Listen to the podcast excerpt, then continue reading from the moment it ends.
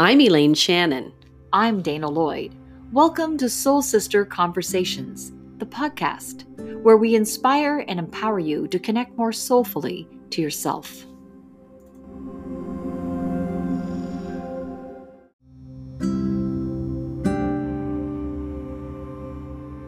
In this episode of Soul Sister Conversations, we speak with restaurant owner Elizabeth Rowe, owner of Urban Deli and Italian by Night, who teaches us about the impact of personal development.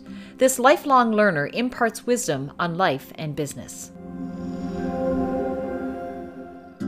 Well, Elaine, we have a loyal listener in house, so I'm excited to talk to her. It is pretty exciting to have somebody who has been listening to us from the beginning and is a big. Um, she shares. She's Yes. totally engaged. Um, So she's sharing. coming in from listening and actually now going to participate. Participate, So, so- in studio we have Elizabeth Elizabeth, Rowe. yeah. So if you don't know Elizabeth, uh, she is a uh, local St. Johnner and she is a lifelong learner and owner of Urban Deli and Italian by Night. So welcome, Elizabeth. Welcome. Thank you, This ladies. is- Thank you, both of you. I'm thrilled. Well, we're thrilled that you dra- traveled all the way from across the bridge on the west side to get out here to That is a big deal. Well, with all the construction right now, it is a bit of a, a jaunt to get here. Give yourself time. Give yourself time time, yeah. everywhere. So people drive safe.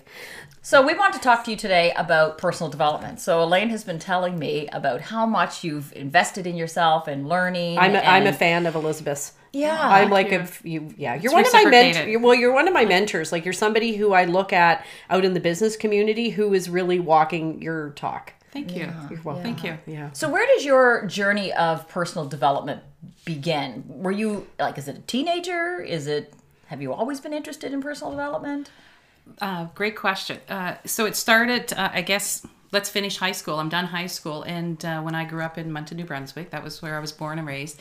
Uh, back then in the day, uh, you were going to work, you were going to high school and then you were going to go work for a company like Simpson Sears or CN or something like that for the rest of your life and live happily ever after.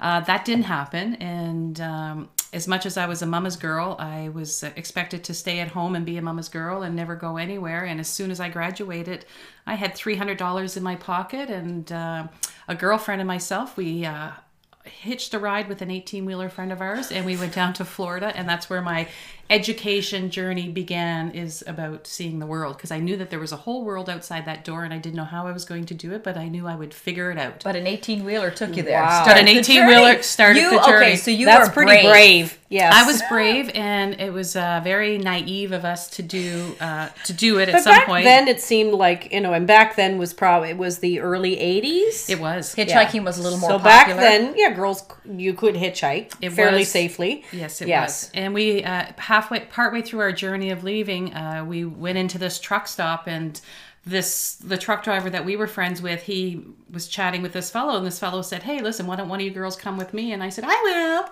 And I got in a truck with a complete. Every mother's nightmare. is, is taking a deep breath right now. I got in a truck with a stranger that I didn't know, and we were driving. And as soon as we got on the highway, you couldn't hear the CBs going or and stuff. And I had no communication. All I knew is that we were going to Charlotte, North Carolina, and I had no communication. And so we got there, and the truck driver ended up dropping me off at a restaurant, and then I ended up talking to a stranger who gave me a lift to Charlotte, North Carolina, and it was the most terrifying moment of my life this is every mother's nightmare. and thought if I can get through this, um, I will never ever leave the person I'm traveling with again, and I will make sure that safety is a priority. Oh, good for you. And this was a, just kind of like at a little house on the prairie. You can picture this.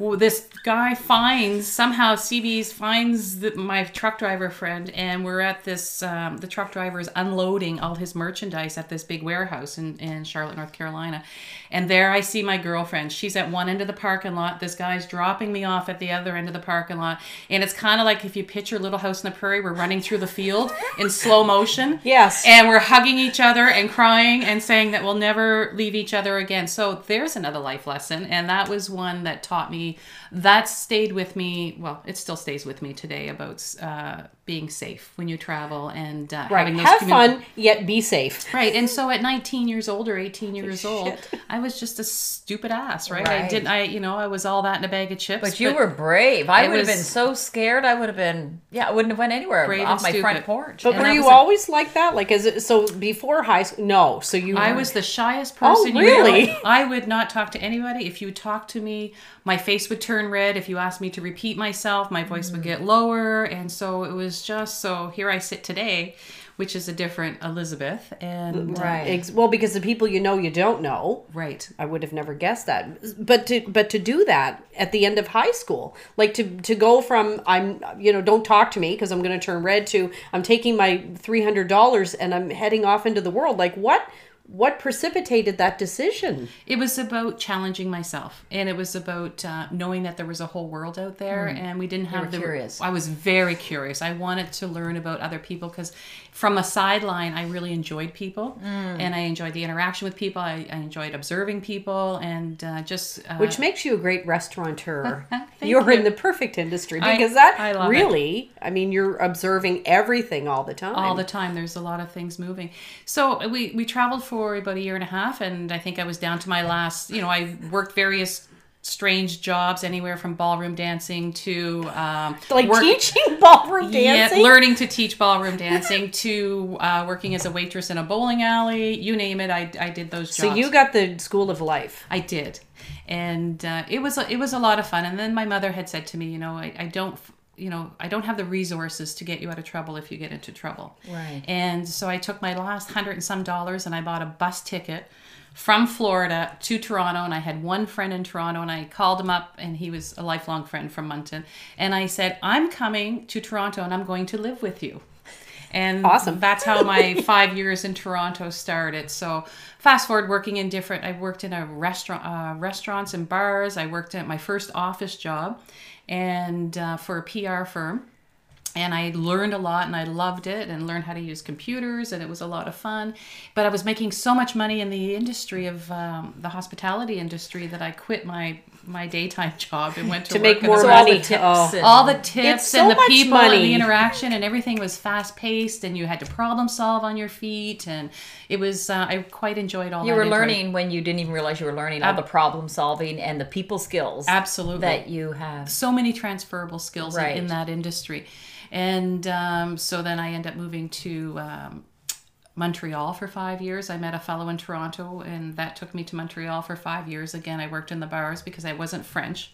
And um, so I worked on the West Island bartending and uh, I thoroughly enjoyed that. And that's where I fell in love with food.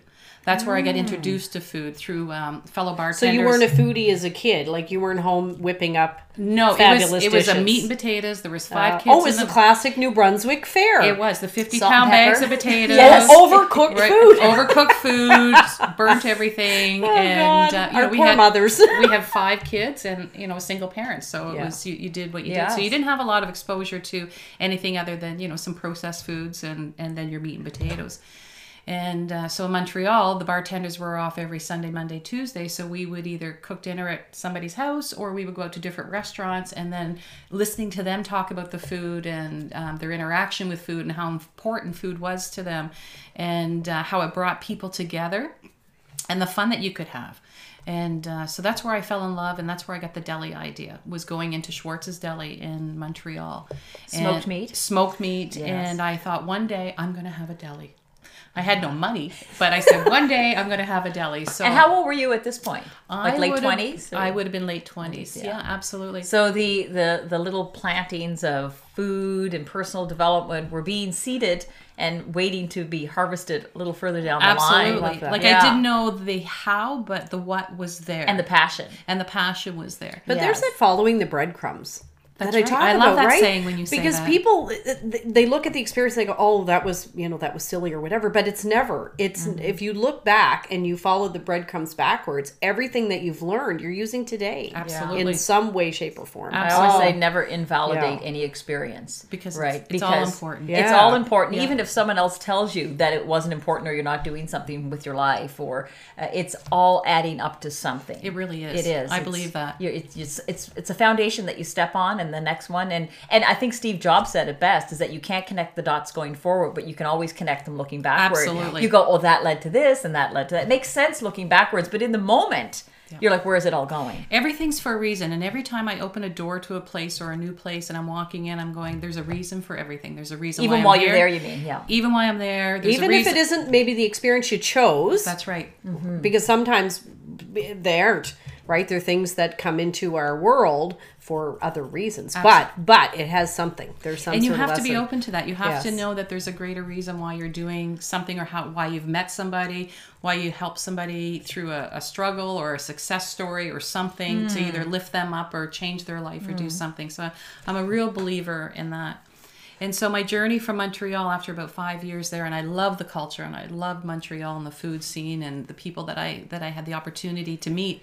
And then i moved to uh, alberta met a new fellow and uh, those fellows will drag you all over the place my goodness Boys. those boys. So I moved to uh, Edmonton, Alberta, and I end up uh, living there for about 16 years. Oh, And wow. Oh, you stayed a while. I stayed a while, and I loved Alberta. I really did, and I loved Edmonton. I think it reminded me a lot of uh, New Brunswick, and, and especially Moncton, where I grew up. And uh, so I again I worked in the bars and the restaurants and met people and met some really smart people and people who had also had dreams. Uh, I remember working at uh, one bar in Edmonton and my manager said, "Liz, when I'm 30, I'm going to be a millionaire." Well, it took him till he was 33, and he he's a, a millionaire. Good for him. And he and his brother and some fellows, they started a hot tub spa company, mm-hmm. and they've grown to different, you know, expanded that. Have left a couple of them have left, gone back, and they've just real entrepreneurs all the time, and they're exciting to be around because they're always learning. You're always mm. learning from them. Mm-hmm.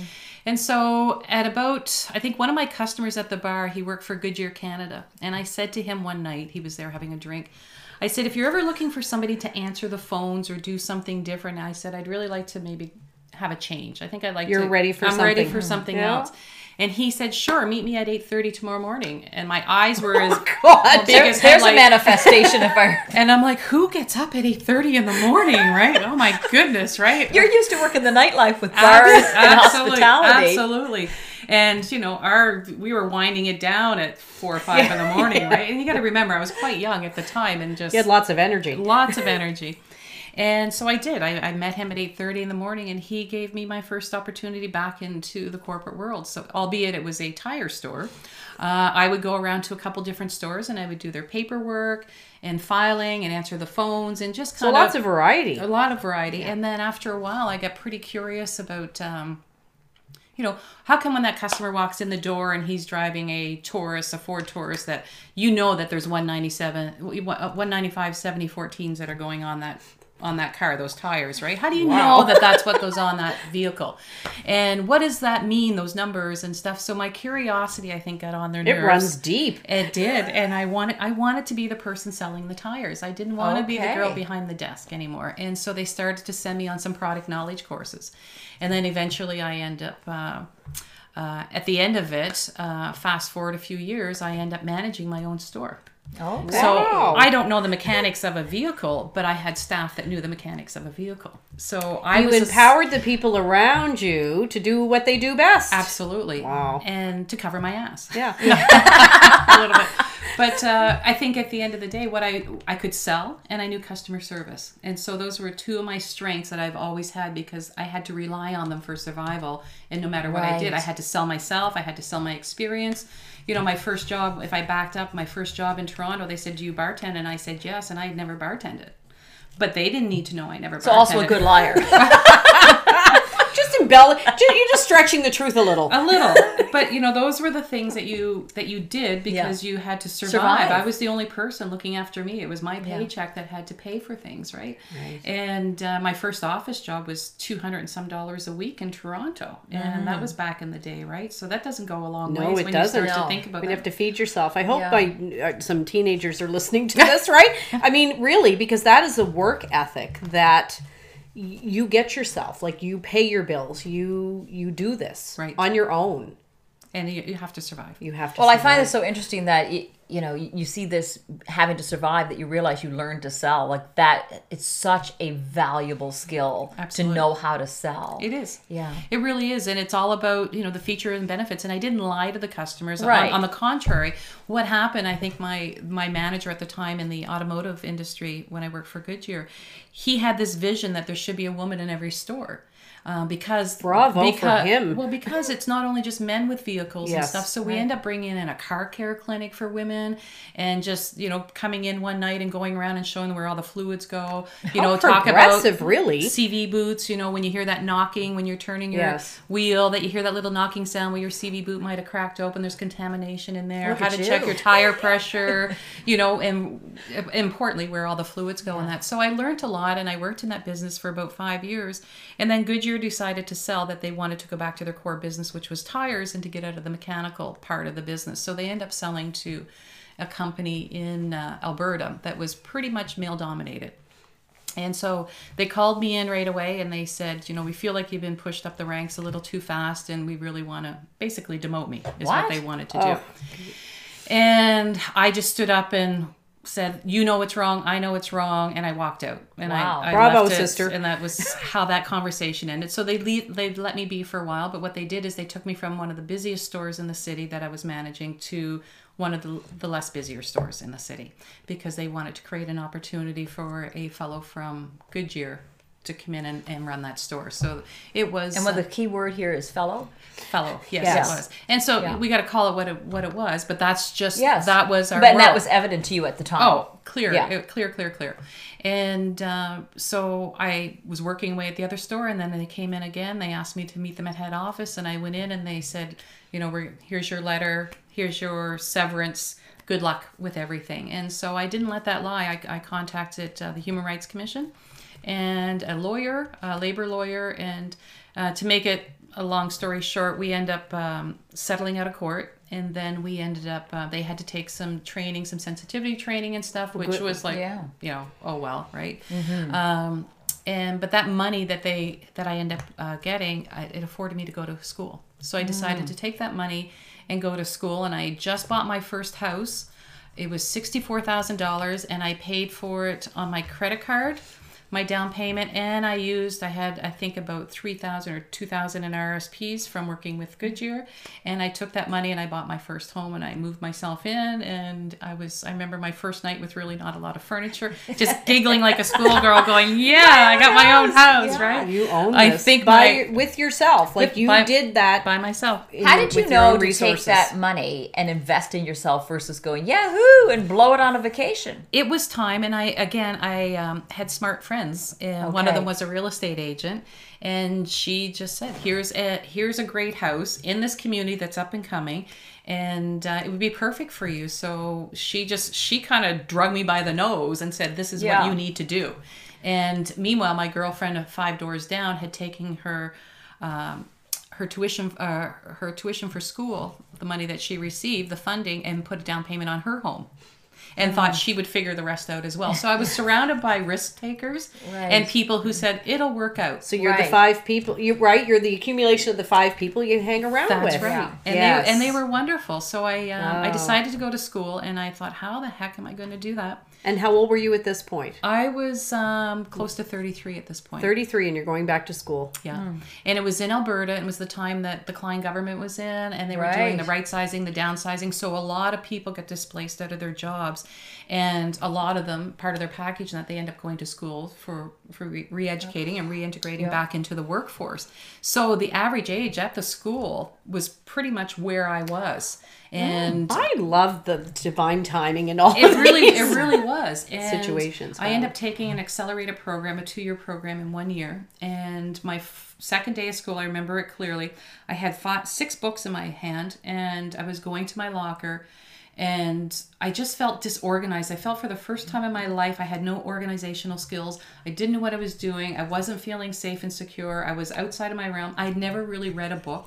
I'd read magazines, some short stories in magazines, Reader's Digest and stuff, but I'd never really sat down and read books, books, and business books and whatever else. So the vocabulary and the words, and you can understand I'm taking managerial uh, accounting, uh, managerial finance, uh, bookkeeping. I'm taking, you know, HR, organizational behavior, like all these courses that I really didn't know about but i could see everything that transferred to my to the world that i was in from the world i was in. Mm-hmm. and i could relate to those, those some of those things were tangible. Some of those words and phrases Yes. and, voca- and words were all tangible to the world that i had come from but i just had to learn to apply them to a new world.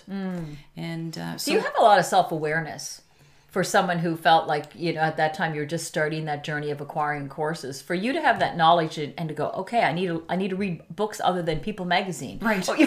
Right, right, to get that knowledge that Yep. you needed. Yep. You know, there's, it feels like there's a spark and a drive in you. Where does that come from? i think i'm constantly daring myself Well, is- is how, it- why would you do that? I get it, but like there is a reason that everything you like is that adventure. Yes, it, it, I love the adventure. I love the learning. I love the moment where you complete something, and um, I love the, um, the I love the lifelong learning. I, I like what you, your takeaways Yes. from that, right? Yeah. And if I'm not going to do it, who's going to do it? And I, you know, I always think it's me looking out for me and taking care of myself. Right. How do I want? It's all for a better tomorrow for me. Yeah. So albeit I started late in life because I had this misguided youth in the bar business and traveling and, and doing some Which was nece- a necessary part of your journey. I think it Yes. really was, Right, yeah. and uh, so I I couldn't encourage people more to at least Yeah. learn something and, and take a course in something. And uh, when I was at, in what was Grant MacEwan University is what it's named now, um, I surrounded myself with some of the smartest people in the class. And again, they were older learners, some of them, and we had some younger learners with us as well and we would divide and conquer on our courses so it's like Mm-hmm. okay two of you go take on this marketing project two of you go take on this finance project and two, you know one of us will go do here and were you managing all that? Were you there the were one? some roles that I took the the leadership role, but the important thing that I learned a long time ago was to let other people take the lead, right, and see where they're at, and with a little bit of guidance, because it's important to put others in the um, in the light. And let them shine because I already know what my capabilities are, right? Right, yes. And uh, so, So any- you're a real strengths, um, enthu- like you you you see people's strengths, or you want them to see their strengths, and you're lifting them up to that. Where some people might not be aware of their strengths. I like people who are strong. Um, I've always admired some of my bosses when I worked at TELUS. I worked for a lady. She was um, the director in res services where I was, where I started anyhow. And she was firm but fair. And when she called you in the office, it was like bang, bang, bang, and you had the conversation, and she gave you enough rope to hang or succeed, right?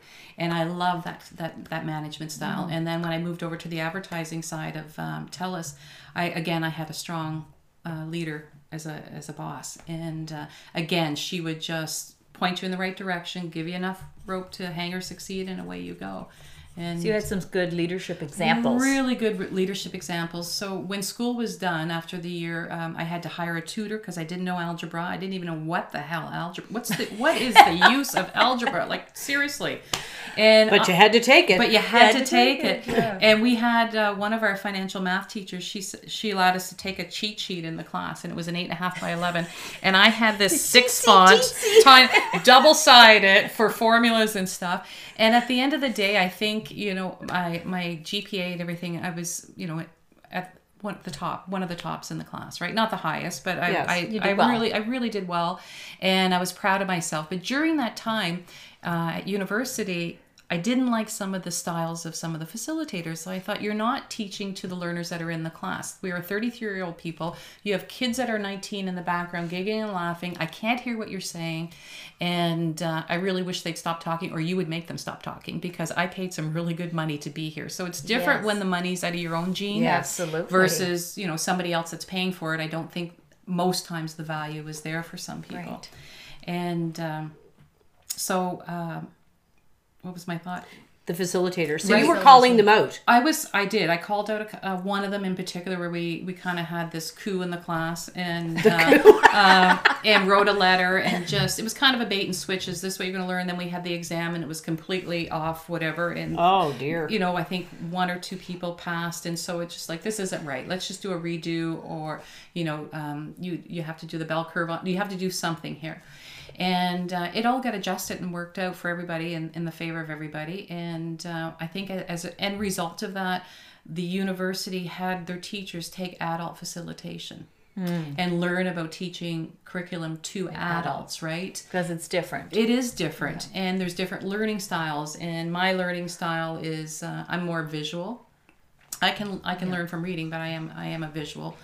And um, thank goodness I had a couple teachers that knew that. And so when they were explaining things, they talked about things in a world that I could relate to. So my um, one of my financial math teachers used to talk about tires or the automotive business or Oh, something. bravo. And That's a good teacher. and, that and, Yeah. and he really was. So he used Relate to bring that. that. in for some examples for that moment for me to go, oh, I get it. Oh, now I get it. And it's like he's like, thank God she gets it right because I was really holding things up, but I had to understand. They wanted you Yeah. to succeed. They They saw how enthusiastic you were and how much you had into it. Yeah. And and you know, it didn't matter if I made a fool of myself, if I failed, I just picked it back up and I, you know, I persevered. And at the very end of it, we had um, people from the corporate world that came and spoke to the class. And you had to attend so many classes, and that was part of you graduating. And we had this lady, this powerful lady, her name was Ingrid, and she was pretty high up in TELUS, and she came to speak to the class. And I remember putting up my hand saying, you know, I've applied at TELUS before, even to be an operator, and I've, you know, don't even get shortlisted. I think it's everybody's hiring everybody's cousin or aunt or something else like this, right? There's no filter, right? and so after class, oh, I went up after class and I said, oh, I really like your suit. And she goes, oh, it's a St. John. And I said, St. John, Newfoundland or St. John, New Brunswick? and there's a designer named St. John, apparently, right? And, But the universe put those words in your mouth. and it came out, and I was like, as sure as anything, it was one of those two provinces, right? And uh, she, you know, kindly and respectfully educated me on that moment. And I walked away shaking my head and like, oh, Jesus. And uh, so I got a call. For, I got home, and no sooner did I get home, my phone rang. It was my instructor from school, and she said, um, Ingrid from TELUS would like you to send her your resume and tell her what it exactly is that you want to do in the company. oh, okay. Vice So, president. you- you know how to get her in your room, right? Let's hire the let's hire the, the not so smart one. And from the uh, Maritimes. oh my goodness! But So- I think she must have seen in you this desire because I can feel To it from right? you to to learn and invest. It's like Right. you're you're asking the questions, you're challenging the facilitators. You're like, how come you're hiring the cousin, the aunt, the da da da? Why aren't we getting a shot? Right. Right? And they're hearing you. right, Right. and because you're saying it in a way that's nice, right? You're not. But it know, feels like earnest, like you're literally curious. I am. Well, how come? right. How come people like myself, who has great experience beforehand, right, in customer service, all Yeah. my years in the hospitality industry and working for Goodyear and all these other things, that why? How come, right? Right.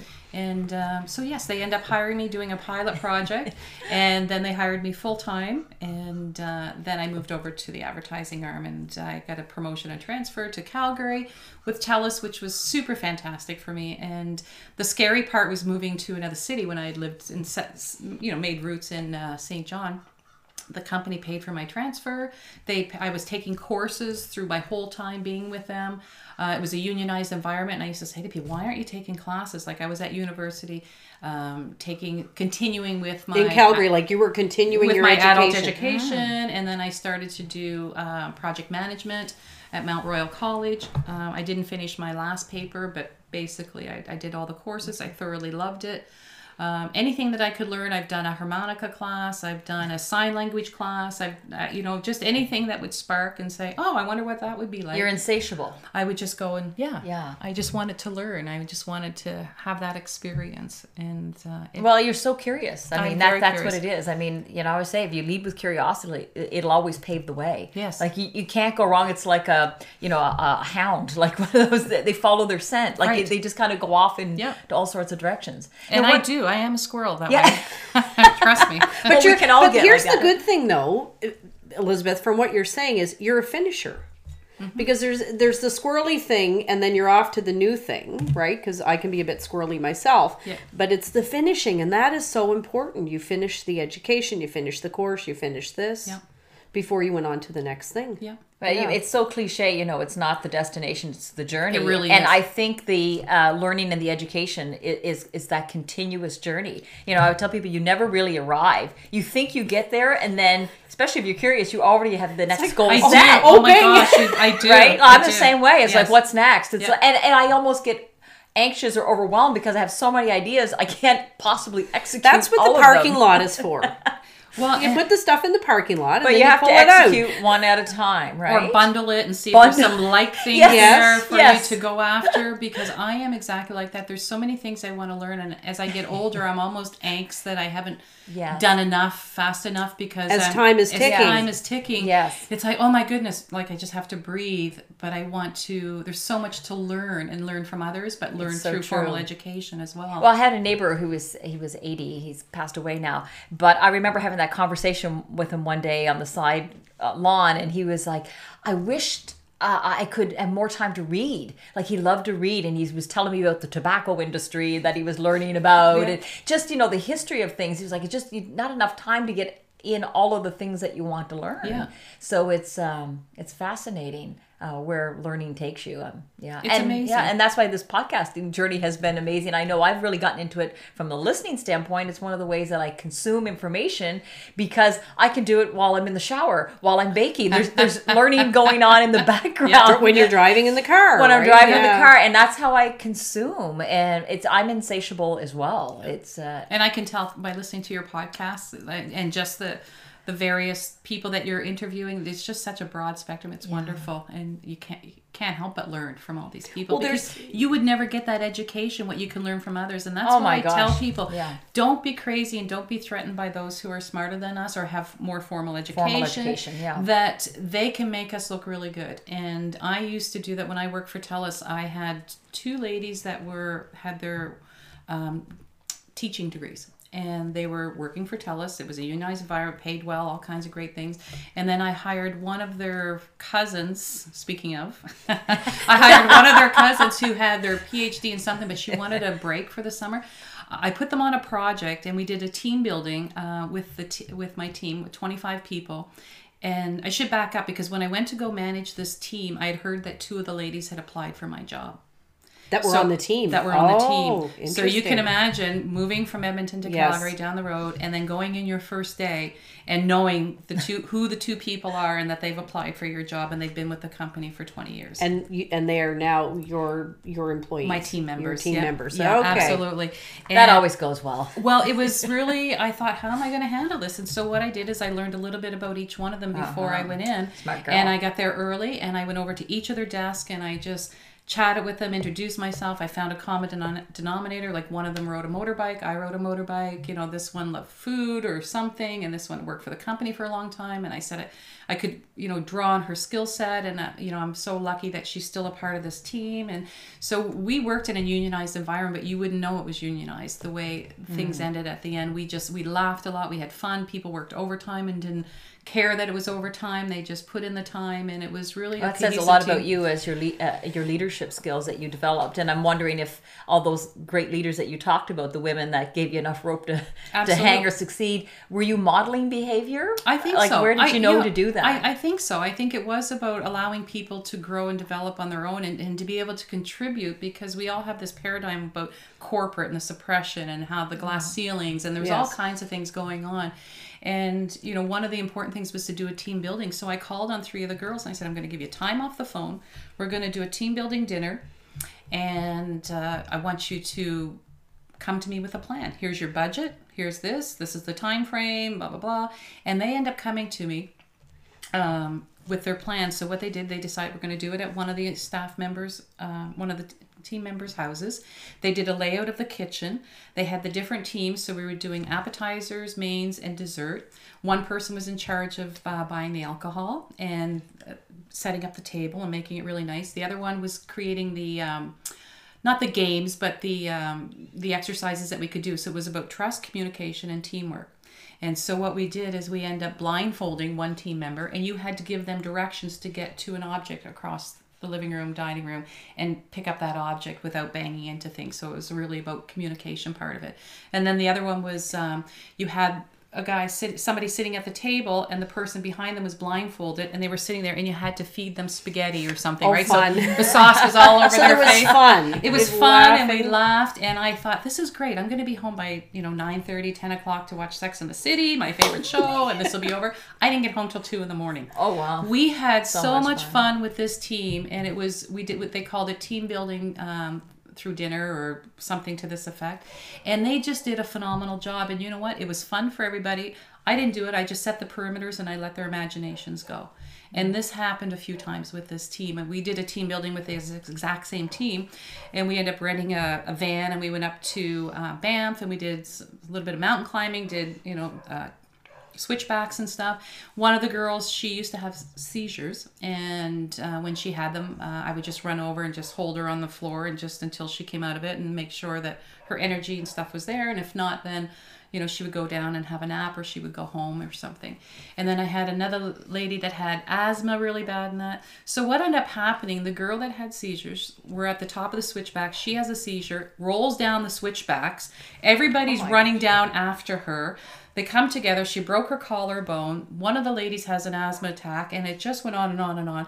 But the whole team came together, and everybody got the medical care that they needed and stuff. And the next day, I go into the office. My my boss comes to me and says, "What the hell did you do?" Right? And I'm like, "It was really it's good team building exercise, right? Wasn't planned, but the way that everybody came together and they talked about it, and they still laughed about it the next day, and just Oh all the gosh. support that everybody gave everybody. That team was so cohesive and tight. It was just incredible. I thoroughly. We may have it. some leaders listening that might steal that idea that's because a what, what a great- terrific idea, especially if they're foodies. Yep. Uh, or you know, what a fun experience and to, to, get take that to get out in nature. Yeah. Um. So your background in food and beverage, like back in in your bartender days and mm-hmm. and working, do you think that that has a part to play in how you read people? Because it's, you know, from what you're saying, it sounds like you can get into sort of the head of people or to figure out what their you know their likes and dislikes almost like their love languages like Right. is that where that came from It really is, and it's about listening too, listening and observing. Um, you learn more, I think, from listening. I, I find that with uh, a lot of people, you can just go up and ask a question or two, and then they'll go. The floodgates open, and it's about asking them questions about themselves. And, and most of the time, it is a it is a true curiosity. I really Yes. do want to know. So when I say, "How was your day?" I really do want to know Yeah, how your day. it's not was. just a polite- It's not just a polite thing. And if you want to chat, then I'll chat. Right. Yes. So you're building connection constantly, right? Absolutely. Yeah. And um, there's sometimes at work we're so busy that I don't really see anybody. Sometimes it's just you're going. You put your head down. You Yeah. put your head down, right? But reading the table, and we talk about that often at our staff meetings with our staff, Mm. is to be able to read the table and who is the leader at the table and who is the boss at the table and how do you cater to that person Oh, while like when Elaine's in the restaurant. my husband always it's a lot of attention. she does. And my husband, he's funny because he just sits back and and they know to cater to me, and I Yeah. and that's what I love is Yeah. going into a restaurant. There's my ego popping out in my personality, but I love when I go into a restaurant to feel like I'm really being taken care you of. are, yeah. And Well, especially- Elizabeth does a good job at it She does because when, we, when she comes over to the table and my husband's like, "Who's that?" I'm like, "Oh, it's the owner." Well, we, we try to do that often, I especially in the restaurant. uh, Like Michelle will come out of the kitchen Yes. often and try to go out and say hi to people if she can. I love And- that too. Yeah. Yeah. and people love it when the chef comes Oh, over to the yes. table, right? hundred percent, Yeah. and it, it makes people feel special. So you're definitely on. but the, that's that that extra the, the they're the tiny things and yes it takes time for you to come over or michelle to come over but it is the extras that that makes your restaurant what Absolutely. it is and to me, that's pure leadership. Yeah. And and people, other people, they're always people are watching you. Because there's you know a few times I've had somebody a customer call me over and they say you must be the owner. And I say well I'm one of them or uh, yes depending on where it was at the Yes. time. And I'll say yes and they'll I'll say how did you know? And they say because only an owner would bend over and pick up that piece of paper that was on the floor Mm-hmm. right? So it's all about people are watching you even though you don't think they're watching if they're Ah, engaged. But yes. many times I think two weeks ago a fellow called me over to the table and he was uh, quite a, an elderly gentleman and he said you like what you do And I said, I love what I do. He goes, I can tell you've been smiling all night. That's great. and it's not, all, I'm not always smiling all night, but, but most uh, times you're smiling. I but, think when I uh, see you. But for him to observe it, because Yes. obviously he has some sort of connection either in the industry or people. He's He's worked with curious like you. Yes, he's Yeah. curious. You found a fellow curious, Yeah, I did. curious person. I did. It's true. And and if you're like that, you're an observer, right? I you, you, you know, I know I, I'm always You're watcher. fascinated by people's interactions and reactions. Yes. You know, like how do some people respond to a difficult situation or, you know, what what spins somebody out of control or makes another person happy. Absolutely. yeah. Because I think it's it's Those a- triggers Oh. are very interesting, those dynamics. and in, and in the hospitality industry, my gosh. And we learn So many. about triggers too with people. And sometimes, uh, I mean, that goes to the second part of my learning and education is going into conflict resolution or third party neutral. I'm, I'm start. I have a, a big interest in and want to learn a lot about that. So, to date, I've taken um, the certificate program that was at UNB. So it's called um, third party neutral, and it's all about conflict resolution. It's about 160 hours of training. And uh, then I took a, uh, a deep root of conflict in Ottawa a few months ago. And that was wonderful learnings. And the lady was from, I think, Thunder Bay or someplace like that. And she works with a, um, a lot of the um, Aboriginals, the native groups. And um, to learn from her was just fantastic. And it really is about peeling back the onion and going after that deep root of conflict that's mm-hmm. just festering in organizations. And sometimes when people have that little tete to tete, they go, oh, no, we're fine. But you're not fine. Yeah. Right? Stop saying I'm fine. Right, right, right. You're you, fine. you just yeah. put it on the back burner and it's simmering. Absolutely, because now you're looking for no matter what that other person does, it's going to be heightened in a different mm-hmm, way, and it's mm-hmm. going to bother you even more. So it really is, you know, at times when we have conflict, it's important to listen to both those sides and bring those parties together, and making sure that we're all okay because we need this cohesive work environment because we're too busy Yeah. and it's supposed to be fun and entertaining and you have to be respectful with one another while you're at work. And um, if there's some underlining issues that you're not dealing with. And many times it's the tornado effect right? That people want people on their team. Yes. so you go and you you know it's kind of like I would go rally up you know I would go Dana I'd be like hey Dana you know that Elaine right? And blah blah Yes. blah remember when Elaine did this last year? So now everything is heightened right? And it gets it gets a little crazy. And and even a simpler example of that when I did work for TELUS and worked in the advertising arm let's say I was just going for a bank loan at the bank all of a sudden the person at TD Bank or whatever bank I was dealing with would be across the table telling me about all their woes with all of TELUS What? and I'm like, what do those have to do with? It? So these are this uh-huh. person's all underlining issues, and now they find they Yes. just want to explode on And, you. and don't you find they're just always at the surface? Like Yeah. it doesn't take much to scratch it, and They- they're dying to tell it's you It's like a wound that's very Absolutely. It's very and even very something as simple in our industry as somebody you know maybe they didn't have a good dining experience and it was just maybe their their one dish wasn't hot enough or something or maybe that was flavorless or they didn't like it or maybe the service wasn't quite right and Mm-hmm. they were they weren't happy with it by the time you get the note or the conversation with it everything was bad Yeah. And so it was like, oh, all 10 of us didn't paint it with the same brush. It's all painted with the same brush. So it really is important sometimes to kind of pull back the weeds and say, okay, what really is the root of this? Right. What is this person really saying to me, right? And I'd say 90% of the time I handle it well. 5% of the time I handle it okay, and then there's about 2% of the time I don't handle it well at all because I've I've gotten in the boat, and we always say that in conflict resolution: don't get in the boat because Don't it's not yours. Yes, right? right. Oh. You don't own it. So as you're supposed to be neutral Right. in this, right? And sometimes it's hard not it's hard to be neutral when they're talking about something personal that you've built and, and that you've worked hard at and and how one comment on whether it's TripAdvisor or something else is very hurtful and harmful to your business. And you know, for most of them I say go start a business and rely on people like me and you and Yes. everybody else to help your business. And when somebody kind of, you know, we know it's okay to call your baby ugly, right? On TripAdvisor, we, I learned this from TripAdvisor. It's like, don't get caught in the weeds and don't that. take it personal. And it was a great uh, half day session with the TripAdvisor did here. And the fellow said, it's okay if people call your baby ugly, right? Because people know crazy. Right? Right. so Yeah. all you have So to do you, is right. read So you're reading their you're re- comment, and then you go to read their last ten comments. Right. It so, Absolutely. Or you read theirs and then you read everybody else's who's great Yeah. and it doesn't match. There's a Yes, disconnect there. yeah. So there's something so again, it's something different, but we always have to say you have to listen to that. Right, but is there truly something that this person does have a valid point, but they're just not you can- expressing it mm-hmm. the way that mm-hmm. they need to Right. express it? Because sometimes people just can't articulate it. That's right, and that's okay. Yeah. and we we always try to look for something, and if it's right off the wall, we just don't answer sometimes, right? We just leave it be It's some- speechless. yeah. So don't entertain the enter- internet trolls. So one of my guilty pleasures right now is watching this reality show about cruise ships, like the uh, small cruise ships where they have like the private captain and that. You would love this show because what's happening is, and it's all about the food. Everybody complains the food isn't hot enough when it gets out there, and I'm watching this. I'm watching the people that work there, and I'm watching the passengers, and I'm seeing what's going on, and it's exactly. So it's you describing what's going on at your work, Yeah. and I'm thinking these people could use you, like they could use you on. But it's really interesting to watch this this whole interaction and see, right? Because they're all jumping in the boat. They are, and it really is important just to. They're actually literally in a boat, and then they're jumping in the boat.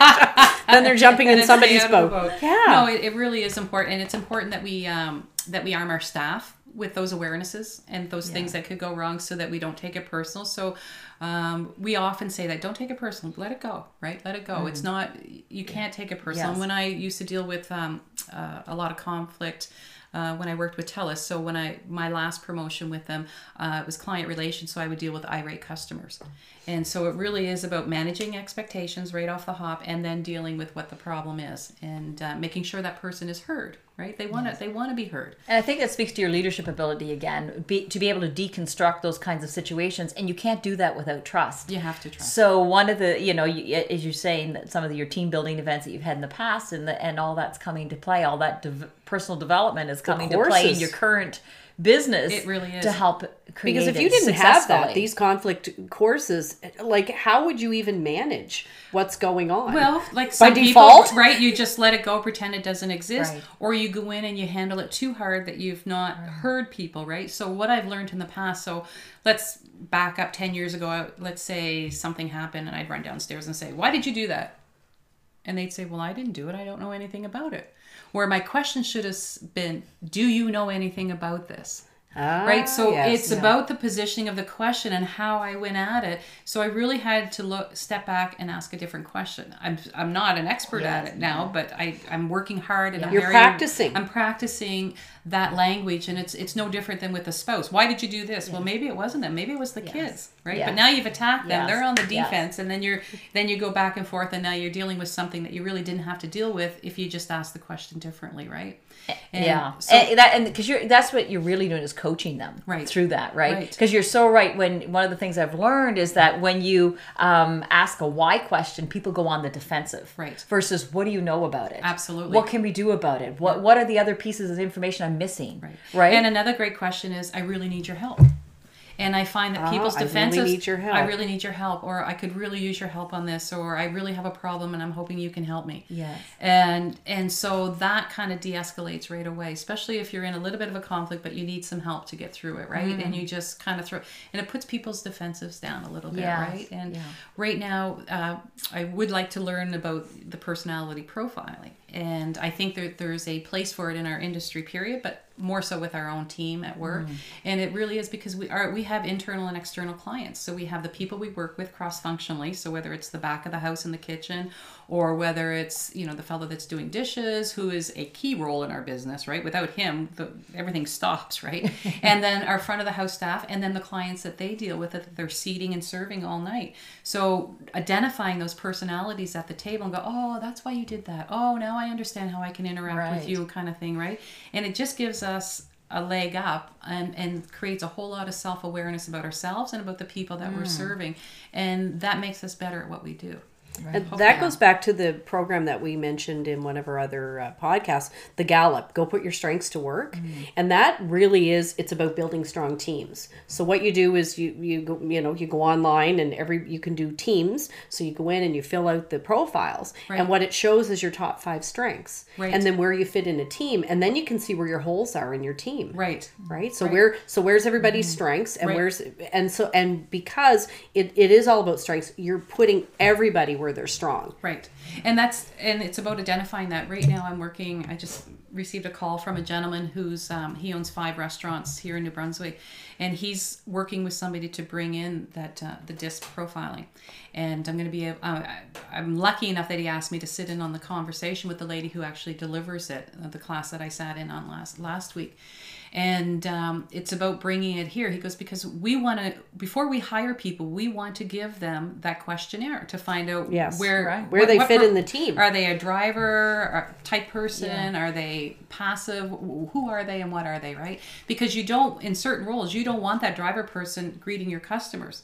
You know so if that customer has to come in and make decisions and make menu and it's you know let's say it's a to-go place or something it's like oh i don't know what give me this. Oh no no uh, take the ketchup off but i'll have pickles no forget the pickles i'll just have that my personality would be like come on buddy make a decision let's go let's go right so you can't have Right. that person at the front They'll be right? rolling their eyes well, their energy Right. is meeting. Right. Oh, it's all about energy. right and so that would be um, a little bit more difficult so and the more that employers learn about the staff that they're hiring i think the more successful the employer is going to Absolutely. be Before before Right. they even get in, because once you've invested in an employee, I mean that's there's a great expense. absolutely And you want to make sure you've got them on the right seat on the bus. absolutely and there's also the expense on the other side if they end up leaving you or you let them go it's all that posting the ad shortlisting Yes. taking Takes your time, to interview and then re-onboard them so Yes. even though employee gives you two weeks notice it's going to take you a month to find and ramp somebody Right. up minimum And this is the leadership principle that when you know people better, you can lead them better. Right. So whether it's your customers at your table or people on your team, as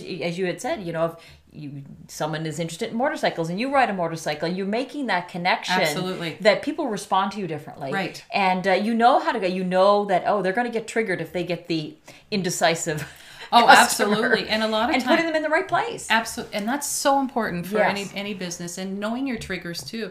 Sometimes what I've learned in the conflict re- resolution training, some of those triggers is because that person reminds you of you, or maybe Yes, your parent, yes. or something close to you, and it's a trigger for you that you didn't even know was a trigger. That person really hasn't done anything wrong. It's Yes. you. Yeah. Right? They It's just so showed up with true. something that you weren't looking at, that you're not ready to address about yourself. Right. Yeah. And they're like, "Hi, here, uh, here I am, the mirror." Yes. Yeah. And, and if you have the right person in the wrong position, it feels like the wrong person. Right. Right. And so you might be tossing people out that are just misplaced. Yes, and we just had that. I think about a year and a half ago. Um, year ago, we moved somebody from one role in our company to another role, and I was trying to put a round peg in a square hole. and then finally, when I took that person and um, put them in the right, the round hole instead of the Yes. square, uh, Worked much they, better. They flourished. They're- They were on fire, and I'm like, oh my goodness! It was just, it was an, such an eye opener for me, right? And even through now, we're doing better onboarding and training. We hired a consulting firm, and now we um, we have our onboarding playbook and stuff and things that we're dealing with. Um, just writing the conflict resolution piece for it right now. But um, taking that time, I find in all the companies I've worked for, when staff are failing, it's because they haven't been trained properly.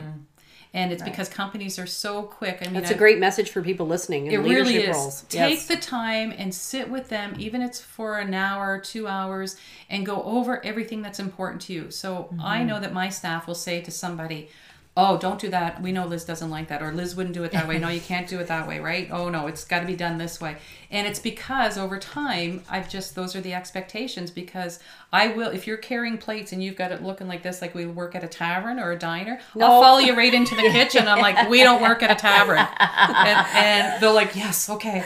And, but I've already, we've already said that, but you thought you could just get away with it this one time. No, you can't. No. Right? Not- So not you hold them accountable to your total, leadership total style. accountability, right? yeah. So that when they see somebody else doing it, it's like running your fingers down a chalkboard. It's Yeah. like, oh, don't let Liz. and, and I think right? That's so important for leaders is that what the leader talks about and believes in is what the other people will embody. Absolutely. But only when the leader actually addresses it and can have those hard conversations. Absolutely. in a firm yet loving way. Yes. Right? So you're not shaming them, you're not calling them out, you're just reminding them Yes. that I had one staff member that I sent out this, you know, you know when you're younger and and you know your mom or dad or whatever they yell at you and your friends, but they're really yelling at your friend, but they can't yell at your friend because they they don't they don't have the right to yell at their friend. So sometimes I use that as a tactic in our business, and I'll send out an email and I'll yell at them all, but not yell at them, but you know, I'll say Remind them, blah, gentle blah, blah, right? reminders. And But Bob, pay attention. exactly. And so they know the person knows who it is, but then I had one of the employees come to me and said, "I don't appreciate that. I- Absolutely. it didn't work Yeah. for me. I don't like that style." And Because it made them feel bad when they read it. And Right. because it wasn't their problem. but or maybe it was, but I should have handled it differently. And so I listened to what they had to say, and I I ah. apologized to them, and I said. That's not a problem in the future. If I have something to say that's specific for you, I will pull you aside and we'll have that conversation and we'll work through it. And ever since then, that person's on fire. Our interaction Right. together is great, and it's just res- honesty, honesty, and trust. Right. And so if you're coming to be honest, I'm not going to fire you. You're not going to get let go. You're not going to get demoted. You're not going to get less shifts. But or that's anything where else. some triggers might happen, right? Right. So p- positions, people in positions of authority, Right. right? Sometimes I'll go there. Somebody will say something, to me, and I'm like, "What did I do wrong?" Right? Because it just triggers something in me Yeah. from I don't know grade three when I got in trouble. Yeah. Yeah. Right. And but that's your stuff, That's right? my stuff, not the not the Yeah. owner's stuff. Yeah. yeah. And we try to uh, also when we're dealing with whether it's conflict or whether it's a, a situation at work where the customer's not happy or something, the, the staff will come over and say, whatever the situation is, and I'll say, how would you handle it? Hmm. because they're the ones that know the customers. Right. And so you're giving. And Oh, so- yeah. But you're coaching them through it because Right. they're going to be the front line. And if they take too long, I'll say, this is how I would handle it. But keep that in mind for next time. But the punishment is always going to fit the crime. So, you know, because the person didn't like the broccoli on their plate, we're not going to give them the meal for nothing. Right. Right. So the, everything has to be in balance, right? So if it's and offering dessert because you didn't like your meal is not the way to go, right? I didn't want dessert. Maybe I wasn't going to have dessert. I didn't like my meal. So how are we going to solve it, right? So we we can only do our best and learn from it. And there's times when we've done some resolution on things where I walked away and went, uh, wasn't right. I should have done it better or I should have done it differently. So I'm always learning that way as well. And I know as business partners, Michelle and Gordon and I, when we sit down and sometimes there's conflict or there's something going on, we'll talk about it. We may have different opinions of it um, and we may want to handle it differently, but we always come to, okay, this is the way we're going to handle it and deal with it. And then we come to some and you sort all of- stand behind the decision. Absolutely. Together. Absolutely. to, yeah. And even if it's not the best one at this time, we're armed for the next one, right. right? To make us better as leaders.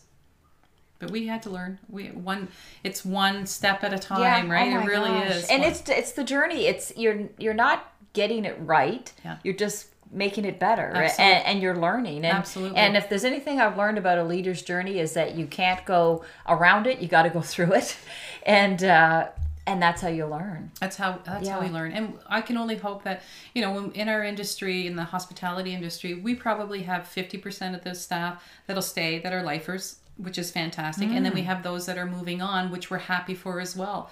So we have two girls that are leaving um, to go for their second year at uh, for engineering, and one is actually moving to Fredericton. And I said, well, what are you going to be doing there? Well, I don't know. I haven't applied for a job yet. So there's a great there's a, what I find is one of the, a good restaurant in Fredericton. So I picked up the phone and I called them. Normally I wouldn't do that. I would wait for the call for the reference. But because this employee is well trained, they're really good at their job. We thoroughly enjoyed having them. We're going to miss them. Um, I called and the gentleman that answered said, "Well, no, we're not really hiring right now, but I'll give you the hiring manager's email." So I wrote that manager just little paragraph. I have this dynamite employee, be really good fit, well trained, and I, you know, all those keywords that I shared with her. Um, she wrote back right away, yes, I'll interview her. And so she had an interview last Thursday. So I don't know how it went. I haven't caught up with her yet. She's at school in Fredericton, but I just thought it was a great fit, and and uh, I did it because I wanted to do it for her because it was just it was really I felt that her skill set and everything else that she had belonged at a at a good place for her to keep going. But that also speaks to um, Elizabeth, who you are as a person, right? So you see restaurants. I mean, you know, you're out and about, and you know that that restaurant is good, Mm-hmm. and you want them to have to, to have success. Yes. Yes. And so you're handing them a gift. Like, how amazing is that? Mm-hmm. We've done that a couple times with some employees, yeah, where they're moving on and made the phone Yeah. call and But just you know said- they're good people Know and that they, they're good they people. could be Yeah. a valuable asset to Yeah. another organization Absolutely. Yeah. But that's all, and that's part of the sort of the you know as Dana talks about the leadership, right? So goodwill, like you don't have to do that, but you are looking out for people in your industry so that you can elevate the entire industry. Absolutely. And it's, you know, I'd love to go out and, and do, you know, some training in our industry and and work with with um, other leaders in it just to just to raise the bar. And um, there's some there's some great places here in St. John. And we we see and hear about it all the time when we have travelers that are coming in with different area, uh, phone area codes and I'm like how did you hear about us and Right. they say well we just know St. John is on the map now and they have some great Mm-hmm. restaurant scene and all the mom and pop shops and stuff like this we're very unique in our way when you compare it to Moncton uh, Fredericton has a lot of mom and pop shops too, but we seem to have captured the food scene here, which is really good. Because when And I was a terrific. kid, we just drove by St. John and like, that stinks, and off you went, right? Big smoke, it was Oh, known it as, right? was, yeah. yeah. It stinks. But So, it's different now. it is- Yeah, it is it's a much more vibrant uptown, and it really and is. the food scene is terrific. Yeah. And uh, tell us about your restaurants for people who might be listening, going, "Where do I want to eat next?"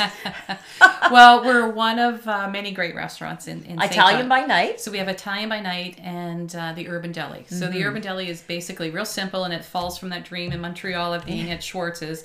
It's not quite the same setup, but everything you know is from scratch. So we you know we have a smoker on site, so some stuff gets smoked, some stuff gets baked and steamed and whatever, whether it's ham, beef, or chicken. And um, so we make great sandwiches, salads, some pastas. You do. Yes, really thank you. And we do a lot of catering for lunches, uh, which is super fantastic. And then we did our incubator kitchen or of the Italian by night. So there was a gap in the market, identified a gap in the market, and um, then we end up testing it at uh, the Urban Deli because we couldn't afford to go buy a new building or to start like up a new Wednesday restaurant. nights or something. Or Wednesday, Thursday, yeah. Friday. So we did it for three nights a week. Uh, we, we launched it in 2012. Um, so Michelle Hooten was involved. Um, she was the um, she was on contract to develop all the recipes and stuff, and she just did. She blew it out of the park. Right, it was amazing.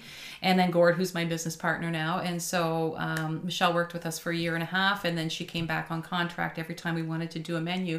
And then finally, after five years, uh, we had added Saturday nights onto it, and we were kind of exploding at the seams. We really couldn't squeeze. There were no more reservations to take. we couldn't do it anymore unless we extended our hours and stuff. And so um, the opportunity came. I was driving to work one day and don't normally listen to anything coming into work. And I was listening to CBC and they had said that the Bustin's Fine Furniture store, that they were closing earlier than anticipated.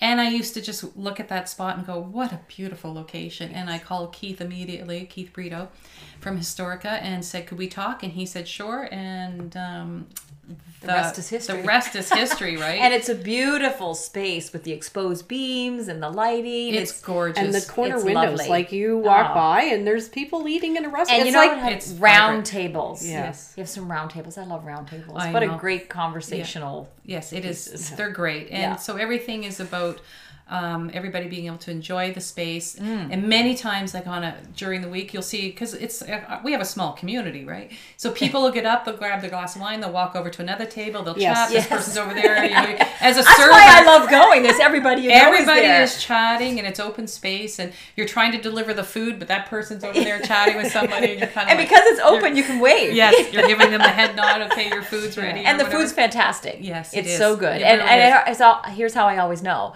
My husband will be sitting across from me. He goes, "You're humming again." and every time there's food is good. Anywhere I go, you're I making hum. food oh. noises, Dana. I love that. And I don't even realize he goes, "You're humming." He goes, "You don't even know you're doing it." Oh I'm my like, gosh. "No." There's a- um, probably a lot of food noises. If you had like little microphones under all the tables, tables, you yeah. would hear the food noises. yeah, Yeah, it's so delicious. It was our. I think our biggest challenge was just um, scaling up to the space. Yeah. Uh, pretty big. because you know we weren't used to walking the distance of the restaurant. I mean, it's four thousand square feet compared to fifteen hundred square Yes. feet, including the bathroom and kitchen, right? So this is a little bit different space. I think we all lost ten pounds the first month just running back and forth, right?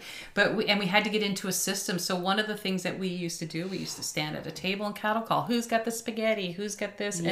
And it just sounded horrible for us. And we got together as partners and we said, "This has got to go."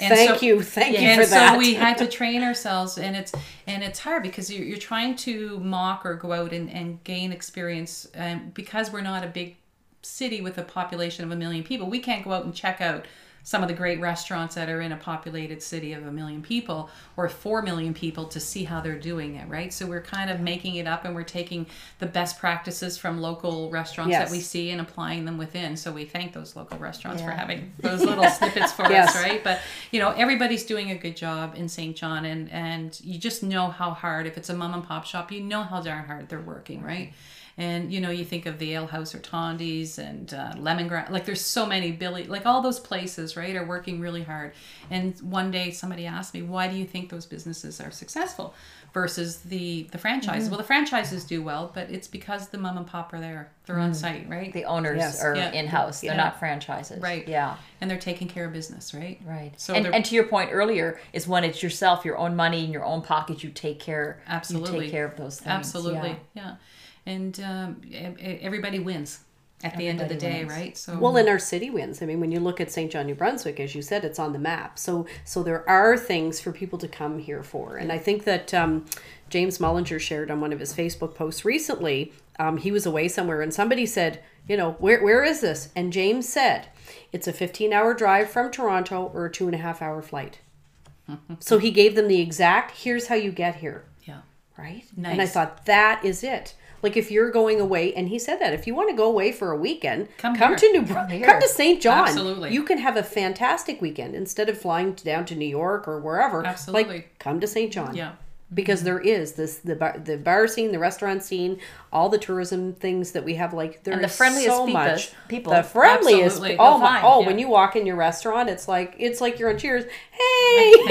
Yeah, a great bar in there too, by yes. the way. oh yes we love the bar area too and our And bartenders are oh, great they they're are. engaged Yeah, they're very engaging, Yeah. great drinks. Yeah. And I, I like going in there just to sit at the bar in the evening. My husband and I might go out just have a drink if we don't go to have dinner, just to sit at the bar, just the vibe. oh it's That- great and that's what we, we love about it is there's a vibe. It's like everybody goes there. I love our bar for um, pizza and a glass of wine. Yeah, Right? Just to sit But, there. but that is it, So but it's not by accident that is deliberate it's intentional it's the energy that you're bringing the other owners are bringing in your staff and it's because you have given yourself the gift right to take it back the gift of developing you Mm-hmm. so that you can see the best in others Great. Thank you for that. Yeah. well you're well it's the truth we speak the truth, soul sister. we are right? And i and i think that as you know the people that are listening like there's so my big takeaway right? I'm always learning and that's what i love about you mm. is is that how you know what is what is elizabeth doing that that that i can make some tweaks in my life mm-hmm. you know So, what has been your of all your personal development journey? What has been the the biggest piece of advice or thing that you've learned? Do you think that's had the greatest impact on you? I know you've learned a lot, and there's probably hard to narrow it to one. But is there one theme or philosophy that really impacts you? I think that's a good question. That's a really good question. Well, one of the things for me is um, don't accept no, right? Um, challenge yourself, right? And just when you think that you can't do it, you probably can do it. Um, and it's, you know, a lot of times it's the fear of success. It's not the fear of failure because I know what failure is all about. Right. and i continue to you know have some failures and things that don't quite work out the way i envision them Yeah. but it really is about the success and not to be afraid of that Well, success well, speak to that because I think people may listen to that and go, "Well, what what could you possibly fear about success? There seems to be all an upside." it's the work that's involved with it because it is a lot of work to be successful right? And for people to perceive you as successful um, and i say if you're going to do it just do it. Have a plan and do it. And and also i'm a firm believer if you're going to start something new to go out and reach out to your to the people you know and the people you don't know because the people you don't know are really going to be truly honest, Honest. with you. Your family may say don't do it. Uh, don't listen to them. Go out and, and do your research and make sure that you um, that you have all your ducks in order and really think it out. I hired a business coach um, probably 11 years ago and she and i worked i don't know three to six months i think closer to six months. And every week we had a call. She wasn't from here. Mm-hmm. And we chatted and there was accountability Just in that keep call. you on track. right. And so mm-hmm. what i thought i wanted you know i did my life balance wheel about what do i have time mm-hmm. for in life.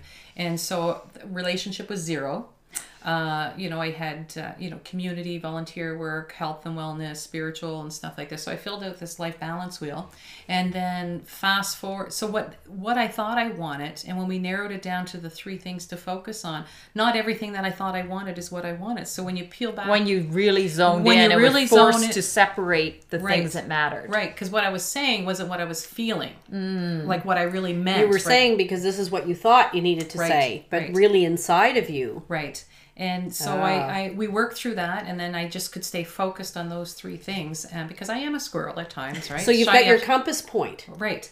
And I, everything goes up to this. So, an example of that would be when we first opened the deli. um, somebody else would open up a new restaurant. I'm like, oh, maybe we need to put Thai food on our menu. Oh, maybe we need to put seafood on our menu. Oh, maybe. And then I had to give myself permission to say, we're just a deli. That's mm-hmm. all we are. Mm-hmm. So it's kind of like your project management statement. You just keep going back to that statement and saying, we're a deli, we're a deli, we're a deli, Deli. right? A mantra, we're deli. and that's what we are. So that and helps. so be the best deli that you can be. Right. So stay focused on Yeah. that and don't try to chase what everybody else is doing because that's Right. not who you are and what you're all about. And that's not why you designed it in the first place. So um, having that vision and putting that as your number one on your cork board or your chalkboard or your whiteboard, whatever it is. And have it there. So do you have it somewhere where you can see it? well, I just have said it so long, and after Yes. chasing it, It's embedded. it's embedded, right? Yeah. And um, so I just try to stay true, really try to stay true to that. So then a year later, I did my life balance wheel again. This is before the deli had opened. I did the first one, so I did the next one, and I covered in probably a quarter of an inch for a relationship. And then that's when I met my husband, and you know all things changed at that point, right? The So- wheel ch- shifted. the wheel shifted, but it's because what you put out to the universe, it comes back to You You have to make space for it, you don't have you? to make space and sometimes it comes back faster if i say if i was to say something negative honest to god i will bang my toe instantly it comes back to me faster than anything else i don't know if anybody else has that but Well, it's so funny because we had Stephen Joyce on the uh, podcast uh, a, a few episodes ago, and he was talking about that. You know, why is it that it comes out in the form of "Hey, you're fired"? it comes really quickly, but those good manifestations take for a long along. Because you got Yeah. that little bit of doubt in Yeah. between, Yeah. right? Right. Just allow. That's, that's so Surrender.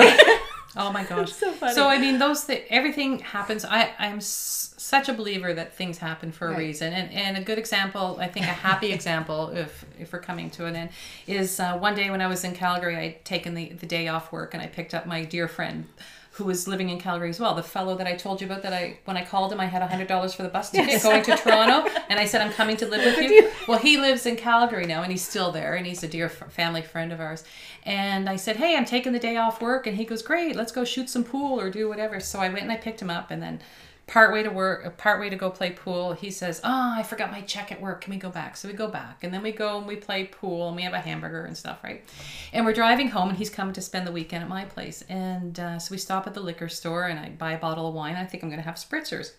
And um, so anyhow he um, i said which store do you want to go to this one or this one? So he picked the store so we go in the store and i get a bottle of club soda big bottle and i give the guy my debit card and he looks at me like lady don't you have $2.50 like really? You're giving me the debit card? So i said well just give me five of those tickets right? Five of those scratch tickets. So he picked them out so we go back home and an hour and a half later i'm scratching one. I won two dollars like woohoo right? And then the third one i end up scratching all these vehicles were pointed in the right direction. I'm like I'm like, Greg, I think I, I think I won some money like this, right? And he looks at me, he goes, Hey, Bets, right?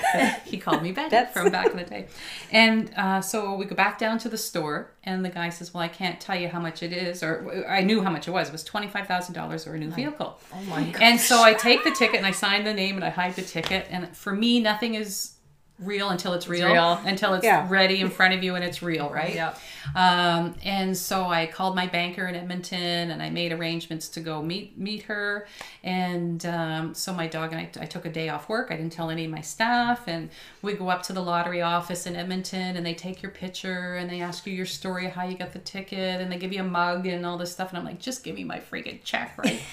And so I take the 25,000 I go to my bank and I go here pay every debt I own. So I still had some school loan stuff. I had my credit cards, so I think it was like $17,000. I said to the friend that was with me when I bought the ticket, I said, "I'll give you $1,000 or I'll give you my car and I'll get a new car." And he goes, "I'll take the $1,000." I'm like, "What kind of a man doesn't have a car for God's sakes, right?" So I gave him the $1,000.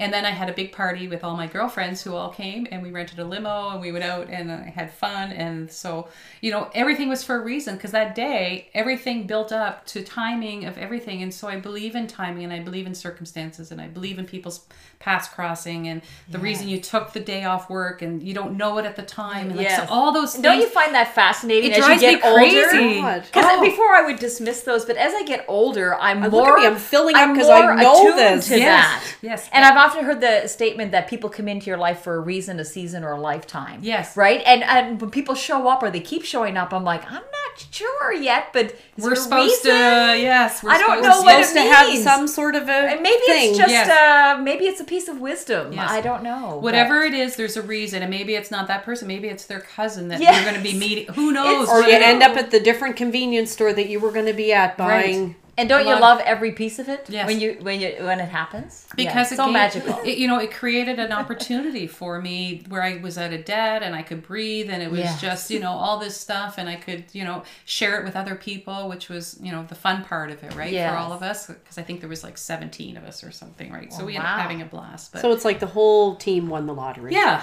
yeah, Yeah. yeah, We shared we shared in it in the success of it, and it was Yeah. really fun. And then of course the worst part of it, all my friends are out there buying scratch tickets. For, But, but there wasn't any Yeah. thought of it. Like you didn't go into buying those tickets thinking I'm going to win. You're like buying them because you're trying to debit enough to make it worth your so the guy doesn't look at me like I don't like, Like I a don't have weirdo, two right? Yeah. fifty cents, right? So, So that funny. so you so there was no expectation. no, Yeah. not not one. yeah. Not one, and it ended up turning out to be pretty good. And and uh, you know, it's funny because my friend who I saw, I, I flew out to Edmonton last year, and uh, he ended up driving from Calgary to join us for a night, and uh, he still talks about that story. Well, that's a great right? story. So Great it's story. it was fun. Yeah. Yeah. Well, this has been fun. Thank you. this you. has been Yeah. super and, and we could probably talk for a whole other hour Yes. but so if people want to find you how would they how would they find you because you have so much wisdom um, i think there may be some restaurateurs out there who are thinking i think i need you know maybe a little bit of your coaching i don't know what it is Um, I am more than happy to help. I just recently um, chatted with a girl in Ontario who was having some problems with her business, and so I did a lot of research on her business and her community. And I was able, when we get on the phone together, to ask her some questions. And I think um, she's just now pointed in the, the right direction. It's like, why are you doing this when this is whatever? And Is so right in front of She you. had all the answers. She just wasn't implementing. so you, Right. so you were coaching her I was coaching her. So um, I have no problem sharing information with somebody, sitting down and talk to them, talk over the phone. Find you on or LinkedIn or Uh, yeah, I'm on LinkedIn. LinkedIn. Uh, it could just do liz at Yeah. italianbynight.com um, or yeah, call, phone, email, whatever. I'll, I'll And visit Italian by Night. She'll come Visit- visit, you at your oh. table. Absolutely. they'll fuss, Tell them you're a soul- over Tell you them you're a make- soul sister listener. And yes yeah exactly mention that you've heard on soul sister Conversations. Absolutely. That would be even yes better. Yes. Yeah. Yeah. That would be to good. create the connection. Yes, Yeah. absolutely. But I'm more than, and it's not just in our restaurant business. It could be something else. HR. It's it's HR. It's building strong teams. It like really you is. have, or you have so some much conflict. You know, I'm trying to gain some experience in conflict resolution, so I have to do Practice? s- I have to do oh, some Oh, I practice could do some sessions. practice Your, right. your line might be clogged after the show. if you're offering- You know, sometimes there's some companies or even neighbors who don't agree on a fence or something, right? Oh, Who yeah. knows? That it Yeah. starts everywhere, right? I think you're Yes. going to be busy. if you aren't already busy enough. Oh, well, thank Well, you. Yes, Thank you, thank you, Elizabeth. Elizabeth.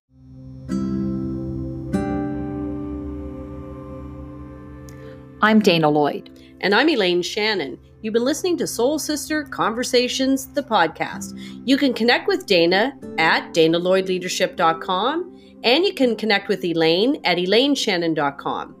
Please subscribe, rate, and review this podcast. And join us for more Soul Sister Conversations. Thanks for listening.